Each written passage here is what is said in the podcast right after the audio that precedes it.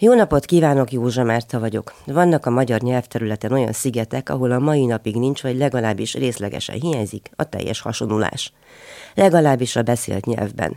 Irodalmilag nagyon szép példákat találhatunk Oravec Imre prózájában. Ő egy Mátrában levő település Szajla világát írja és verseli.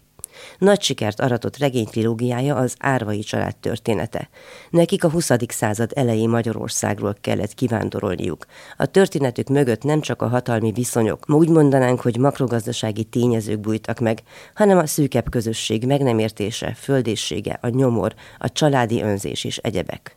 Akkoriban még, ma pedig már lényegében ismeretlen fogalom a falvakban a szociális háló. Közismerten ez nem csak a kilátástalan életpályák, hanem a kivándorlás egyik kiváltó oka is. Nemrég láttam egy igaz nem reprezentatív közvéleménykutatást, a válaszadók csak nem háromnegyedének a családjában van olyan, aki fontolgatja a külföldi munkavállalást. És tudják, hogyan van ez. Ha elindul egy családból valaki, akkor nagy eséllyel követi a szűkebb, majd a tágabb rokonság. Végül a faluból is többen útra kelnek, és többnyire a legképzettebbek, vagy a vállalkozó kedvűek. Volt olyan kolléganőm, aki egy vidéki kisvárosba járt középiskolába. Ott a komplett osztály döntött úgy, hogy érettségi után elmennek, segítették egymást, és csak nem mindenkinek sikerült is, Írországtól Ausztráliáig mindenütt találtak megélhetést. Persze érettségi találkozót azért nehéz lesz így megrendezni. Az emigrálás természetéhez tartozik, hogy van egy kritikus tömeg, amely után már nem lehet megállítani. Ha kialakulnak azok az egymás segítő közösségek, amelyekben mindig találnak valami lehetőséget a következő érkező számára is.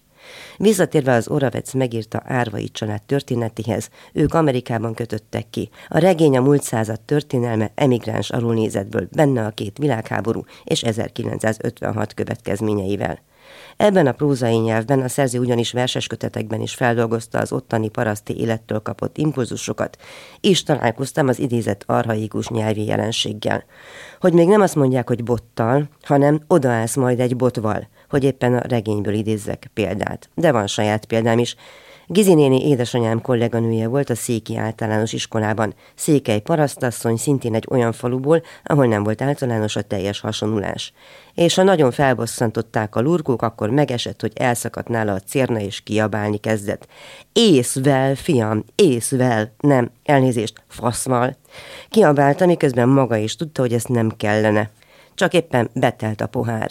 Csak szólni akartam ezzel a nyelvi kuriózummal, hogy mit üzenek annak a férfiasan dőfös hatalomnak, amely mindent elkövet azért, hogy előzze innen nem kívánatosnak tartott polgárait.